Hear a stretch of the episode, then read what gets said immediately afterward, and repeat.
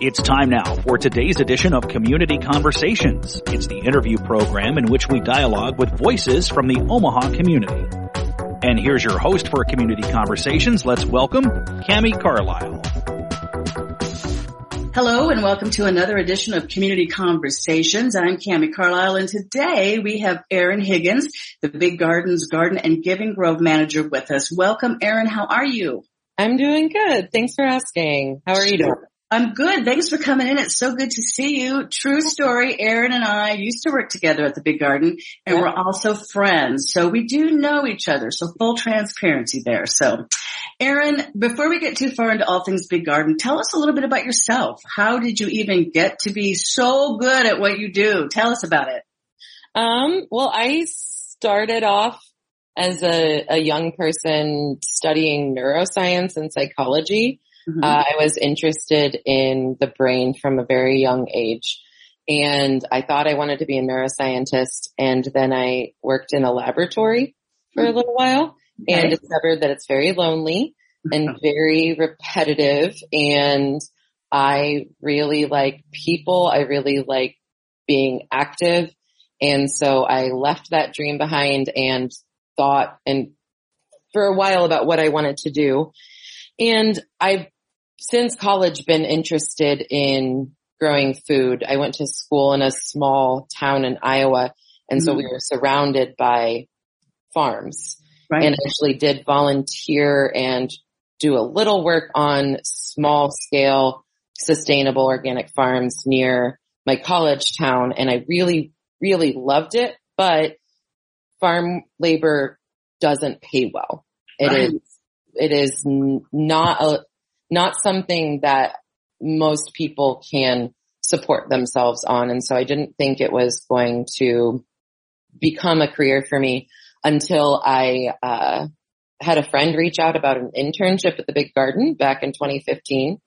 And I was serving tables at the time, so I had flexibility with my schedule and I signed up for that internship. And I joked that I wouldn't leave until they hired me.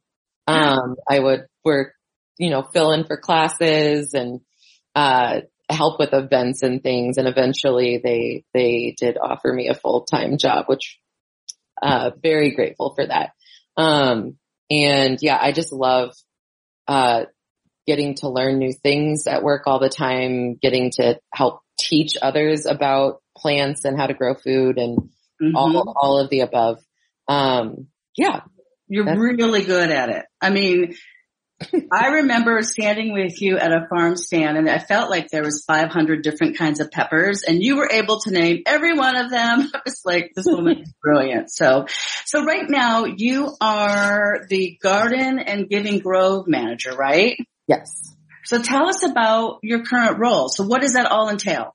So Giving Grove is a program that I've been in charge of since 2018 when it first became a program at the Big Garden and it was started in partnership with an organization out of Kansas City by the same name, Giving Grove. And their goal, uh, when they got going back in 2012 was to start planting community orchards. We've all heard of community gardens. Mm-hmm. Um, I hope. Uh, and they had a, a dream of doing fruit trees. And they started in Kansas City, fruit trees and brambles. They started planting them there. And in 2017, they approached my old boss at the big garden and asked if we would like to be a pilot city for mm-hmm. expanding the Giving Grove around the country. So we were one of two cities that they started in in 2018 and they've helped me learn a ton about fruit trees, uh, in that time. When I started managing Giving Grove, I knew how to pick an apple and that was about it. I knew a lot about annual vegetables and fruits, but perennial fruit fruits are very different. There's yeah. a lot of knowledge that does not tra- that doesn't exist. It, it's not necessary with annuals. Um, and I've been doing that since then. And that program entails finding locations that want uh, community orchards, helping them plant them, mm-hmm. and then mentoring the folks who care for them. So I don't actually care for that many trees. I care for some at the Big Garden campus. Okay. Uh, my main role is teaching the folks who are caring for these little orchards around the city mm-hmm. how to how to do that. Um, and then I've done a lot of other things at the Big Garden over the years, but as of this year, I'm also in charge of our gardens program. Okay. And so we've been building community gardens since the Big Garden first became a thing. I think that was 2005, Mhm. nine, nine, somewhere around there. Mhm. Um, well before my time. And we've been building gardens since then. I am now in charge of building, uh, raised bed gardens. We have to do raised beds, uh, in eastern Omaha because of lead in soil. Right. We try Right. not to, uh, we try to just avoid planting in the ground at most locations unless they're really into it Mhm. um, so that we don't have to worry about lead poisoning. Right. Um, and then I, I, we've built gardens for a long time and we work at some of them. Um, our, my, our education team does teaching mostly kiddos how to grow food at those sites. But I'm working right now on trying to expand the gardens program so it kind of mirrors what Giving Grove does.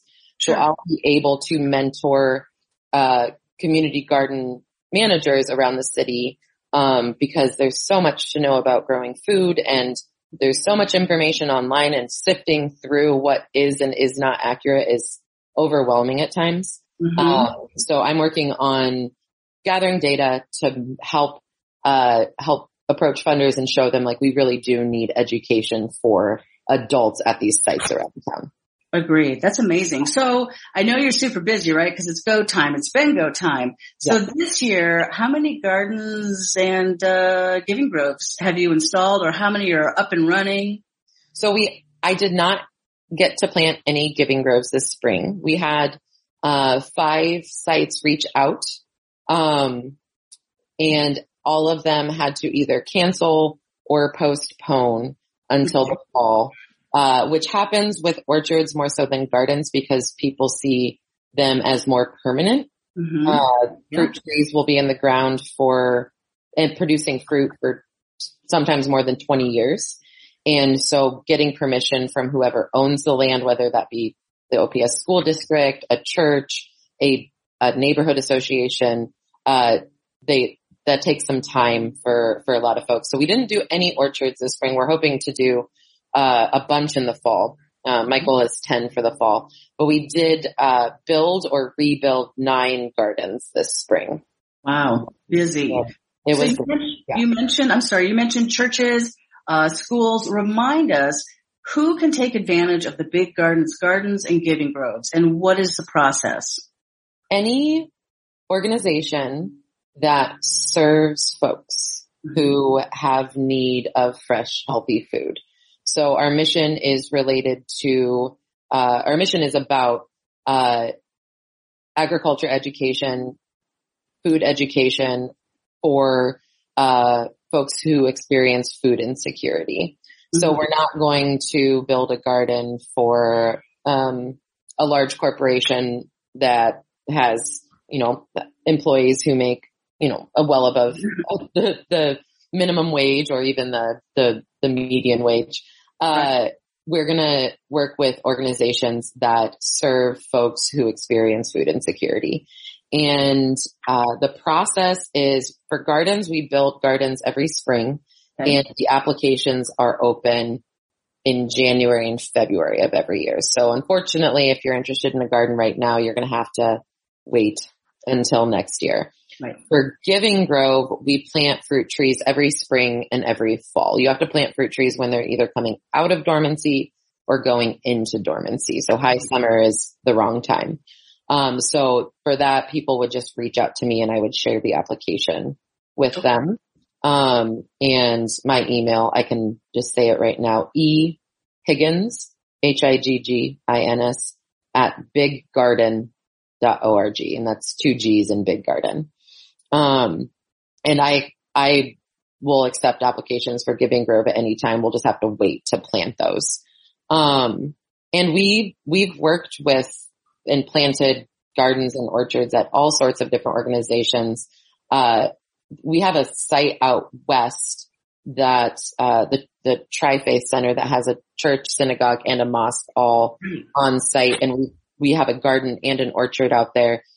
The folks who attend those, um, base centers generally aren't food insecure, but they have a pantry. So they maintain the, the, the orchard and the garden and grow all the food to then give to folks who don't have ready access to fresh, healthy fruits and vegetables. So, um, cool. Yeah. Yeah. So in your time there, um, I know I was with you guys when COVID first hit and I think we were all really surprised at, I mean, we knew that Omaha needed pantries. We knew that a lot of people took advantage of the pantries, but I think maybe, I mean, I was caught off surprise at the lines and just how many more people came to the pantries during COVID. Have you seen that number lessen or are we still seeing a lot of people relying on pantries to get their food and healthy food? There, I think the unemployment rate is down. That was a big factor at the beginning of COVID mm-hmm. that a lot of people lost their jobs very suddenly. Yep. And it takes some time to get a, a SNAP application. And so right at the beginning, folks were in desperate need of uh, food assistance. Mm-hmm. And the mm-hmm. other factor was all of a sudden kids weren't in school. Right. And a lot of families rely on free and reduced lunch programs to make sure that their kids are eating two or three meals a day. Uh, mm-hmm. and luckily OPS and some other folks were providing lunches for kids if you could get there and pick them up. Uh, but it was still a struggle for so many families in Omaha to, to make sure that they had enough food in the cupboards, let alone fresh, healthy food. Uh, currently I know that pantries are still stretched a bit thin because food prices have gone up. Gas prices are going up, housing prices are going up and the, a dollar doesn't stretch quite as far mm-hmm. as it used to.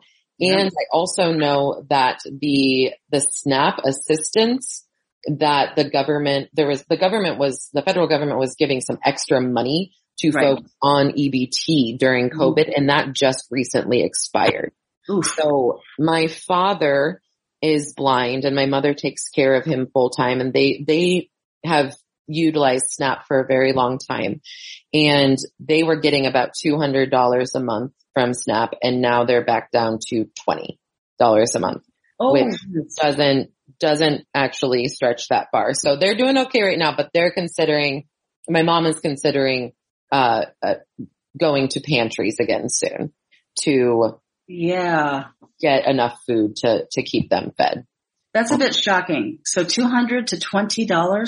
Yes. So my, oh. my, my father, they survive on, on my father's social security retirement income. They, it, he, he is retirement age now. So, um, it's, uh, retirement income from social security now.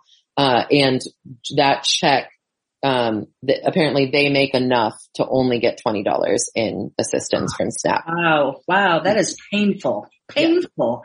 Yes. So obviously pantries still needed, healthy food still needed. Yes. So I know going into pantries, uh, the big garden helped by building gardens like at Together, mm-hmm. like at different places.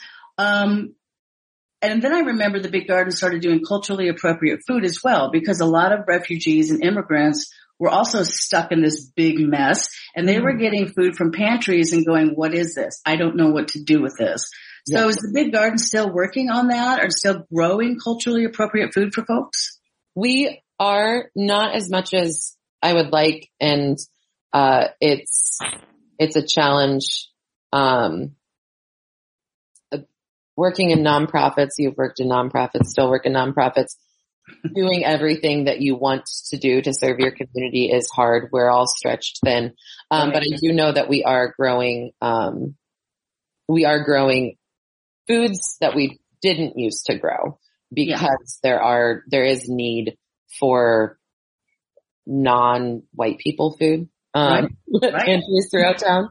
You're and, right. Uh, You're absolutely right. I wish I actually knew more about this. I barely helped with the, the greenhouse this year. I was so busy building gardens that I didn't start a single seed in the greenhouse, which is kind of a bummer. That's one of my uh, one of the most peaceful places, especially in the winter when it's very cold outside. Yes. Um, but I do know that they're the the folks in charge of the greenhouse have have worked to add more variety to what they're growing for sure.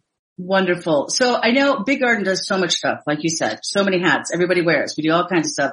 Um, one thing I want to ask you is, I, I, think you mentioned you were working with UNMC's College of Public Health. So that's something new. You guys have partnered with UNMC. What is that all about? So we have done this partnership before and it's a really cool program. So the folks who do masters, uh, who, who do the program to get a master's in public health from UNMC, uh-huh. they are required to do a project with a, an outside organization. The program is called Apex and we have worked with a student from the College of Public Health before to twice actually to do different projects. And they emailed us again this winter asking if we would be interested in doing a project. And I was already planning on creating a survey to distribute to all of the gardens we've built mm-hmm. to uh, assess what has worked, what hasn't worked, uh, what their needs are, what what we might be able to provide them mm-hmm. in terms of resources that would help their gardens thrive. Okay. And, uh, my, like I said at the beginning, my background's in psych and neuroscience. And so I was planning on doing that myself. Um, like pulling the, the, those skills out of the dusty, uh, attic in my brain. Uh, but then I got this email and I was like, this would be perfect. Um, and so we, um, we're working with a student who's got a few more classes left before she's got her master's in public health and she's just doing this project this summer. So first she's, you know, taking data that's all on paper and getting it digital. And then we're going to, um, work on, on finalizing the survey together and we'll distribute that out to every one of the like hundred and more than 150 gardens that we've built set, since, uh, 2009 when this, when Big Garden first started. And got to figure out some sort of incentive. People don't like filling out surveys unless you give them something usually. So I might send them some seeds or some something. tomatoes. Yeah, some tomatoes. I, I will hand deliver a quart of tomatoes to everyone who finishes this survey. Um, no, and hopefully they, they see the value in, in doing it. If we can get some data, hard data to provide to funders, mm-hmm. that, that's going to make the funders more ready to, to give money to, to us for supporting these gardens. And I've been with the big garden since 2015 and I've met a lot of the people who, uh, are managing these gardens and I have a really good idea of what they need.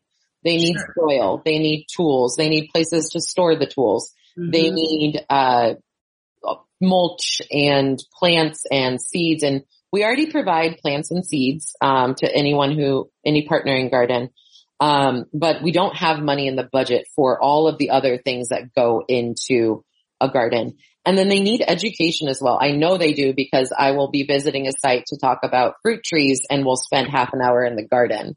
Right. So I'm not being paid to teach them about that technically. Right. I know that need is there. We actually built a garden this spring at a, at a church Mm-hmm. And the, uh, the pastor and the other folks who help build the garden have such amazing intentions and they really want to make this garden happen and thrive so that they can feed folks within their community. But I had to explain to the pastor the difference between planting a seed and planting a seedling. Oh, he, he okay. didn't know that corn goes in the ground as a seed and tomatoes go in as a seedling in our climate. Ah. And there are people who come into this completely fresh right. and they need support in, in terms of education. And, uh, so I'm, I'm really excited to get that raw data, that, the actual hard data from these yeah. surveys. Um, and so grateful that UNMC does this. Any, really any organization can partner with them if they have some sort of project that is relevant to public health. So. Sure. Uh, yeah. Well, that's exciting. I'm yeah. really looking forward to you all getting that data. And you're right. It will definitely help you with funders. But also, like you said, I feel like there are so many gardeners out there, like you said, that don't really know, but really want the food and they really want to do it. Yes. You know what I mean? It's like, and then we also have like the professional gardeners too along the way that know everything. So there's just a wide mix of people that you all work with. There are, for sure. There's, there's folks who I just need to put the garden in and they're good to go. Um, and then there's folks who want to help their communities so much that they're going to do it, even though they don't really know what they're doing. Yep. And they're going to be so much so more successful if I can visit uh, once a month and, and talk to them about what they're doing and show them how to do it the right way. Um, and yeah, the data is going to help with, you know, funders, but it's also going to help me craft a program that's going to serve folks the, the best, the best way we can. Um, and that's why I, I'm kind of a, a data nerd. I kind of love, uh, looking at the numbers and having numbers because, uh, I might know, I might think I know what folks need, but until we actually ask them, I, I don't know for sure. Exactly. Yeah. So we have about five minutes left and I really want to talk to you quickly about the relationship between mental health and putting your hands in the dirt and growing something. Yes. Can you tell me a little bit about your thoughts on that? I was just, I was volunteering at a garden that, that some friends have out west. They have, they give the food away. Uh-huh. Um, this weekend and I was offered a pair of gloves and I was like, oh no, no, no, no, no, no. There's bacteria in the soil that improve my mental health. I like to eat soil and they were joking about me like sitting with a bowl of soil. Um, but I just never wear gloves and I wash my hands when I'm done, but I don't take as long as the soil isn't contaminated with heavy metals. Um, I, I don't want to keep the soil out of my mouth I don't want to be really careful about that because there is this symbiotic relationship between humans and soil. If you think about it for millennia, we had our hands in the soil constantly. That is the, the only way we survived was gathering food, growing food at, after a certain point. And there's our gut is filled with bacteria. We know that that has a strong correlation, strong causation with our mental health. Uh, I, this astounding fact, um, I'm very, you know this for those who are listening. I'm very, very passionate about mental health. It is my other baby, um, in terms of, of, of just things that I dive deep in and, and learn about.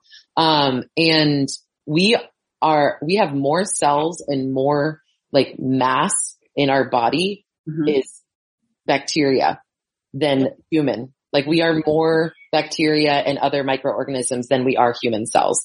Right. And those bacteria have a huge in- effect on our mental health and our, our health, medical health as well. And soil is, if, if it's healthy soil, it is filled with microorganisms. And so if we are, are, have our hands in the soil and are getting those bacteria into our, into our gut, we are going to be more mentally healthy.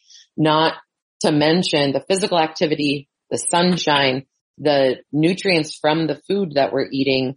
Um, I, in 2015, after I did the internship at the Big Garden, I, uh, went and worked on two farms and it was really, really busy. Four days a week on the farm, two days serving tables, one day off. That was my life for about three months and I've never been happier. I was, I didn't experience any anxiety that whole fall, wow. which was incredible because anxiety is my life.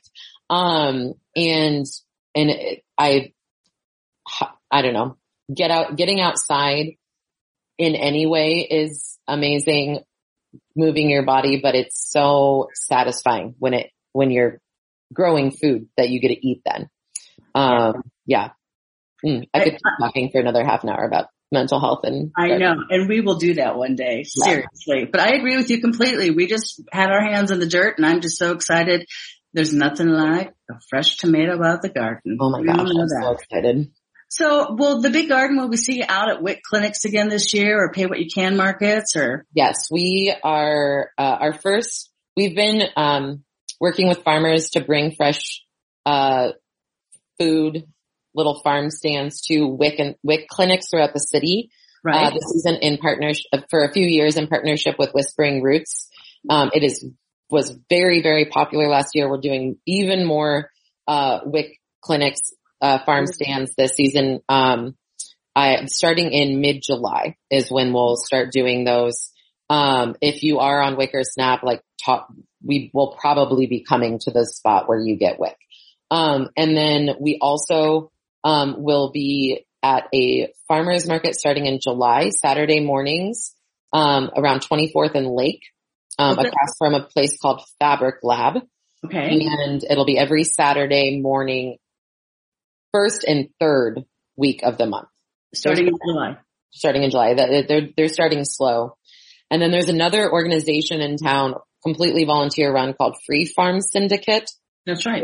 They're going to be having a farm stands on Saturday morning and Sunday morning, uh, st- that already started through October. And I'm going to look up the locations real quick so I'm, um, folks can know. And those farm stands are completely free. There's we give food to them. They grow food. Big Muddy Urban Farm, City Sprouts, uh, and just anyone who grows food and wants to give it to people, mm-hmm. uh, gives food to Free Farm Syndicate and then they, they give it away for free at these farm stands. Um, Saturday morning is at, uh, on South 10th Street, 2702 South 10th Street from 10 a.m. to noon.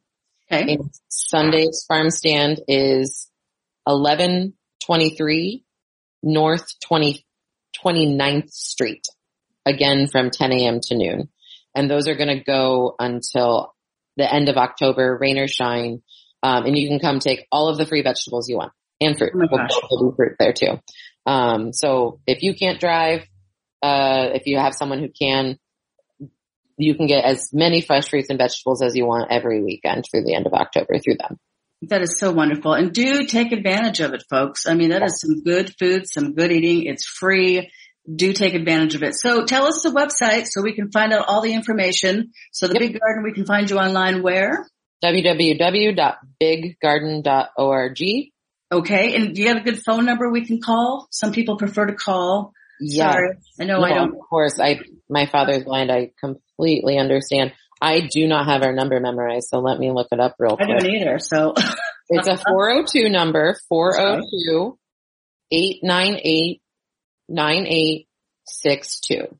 There you go. So Erin, we thank you so much for your time. You know, you and I could talk together forever. So thank you so much. I cannot wait to stop by and see all of the delicious vegetables you guys have been growing and we'll catch up with you again soon. Thank you so much for all that you do for the community. I mean, we barely touched on what the Big Garden does. So thank you for your time today. Everybody, that's Erin Higgins from the Big Garden. I'm Cami Carlisle. You've been listening to Community Conversations on Radio Talking Book. Thanks so much for tuning in.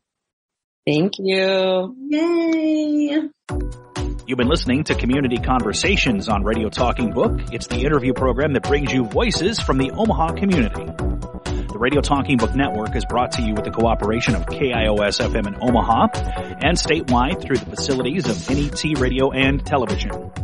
We've been proudly serving our blind and visually impaired listeners for 46 years. Thank you for being a loyal Radio Talking Book listener and supporter.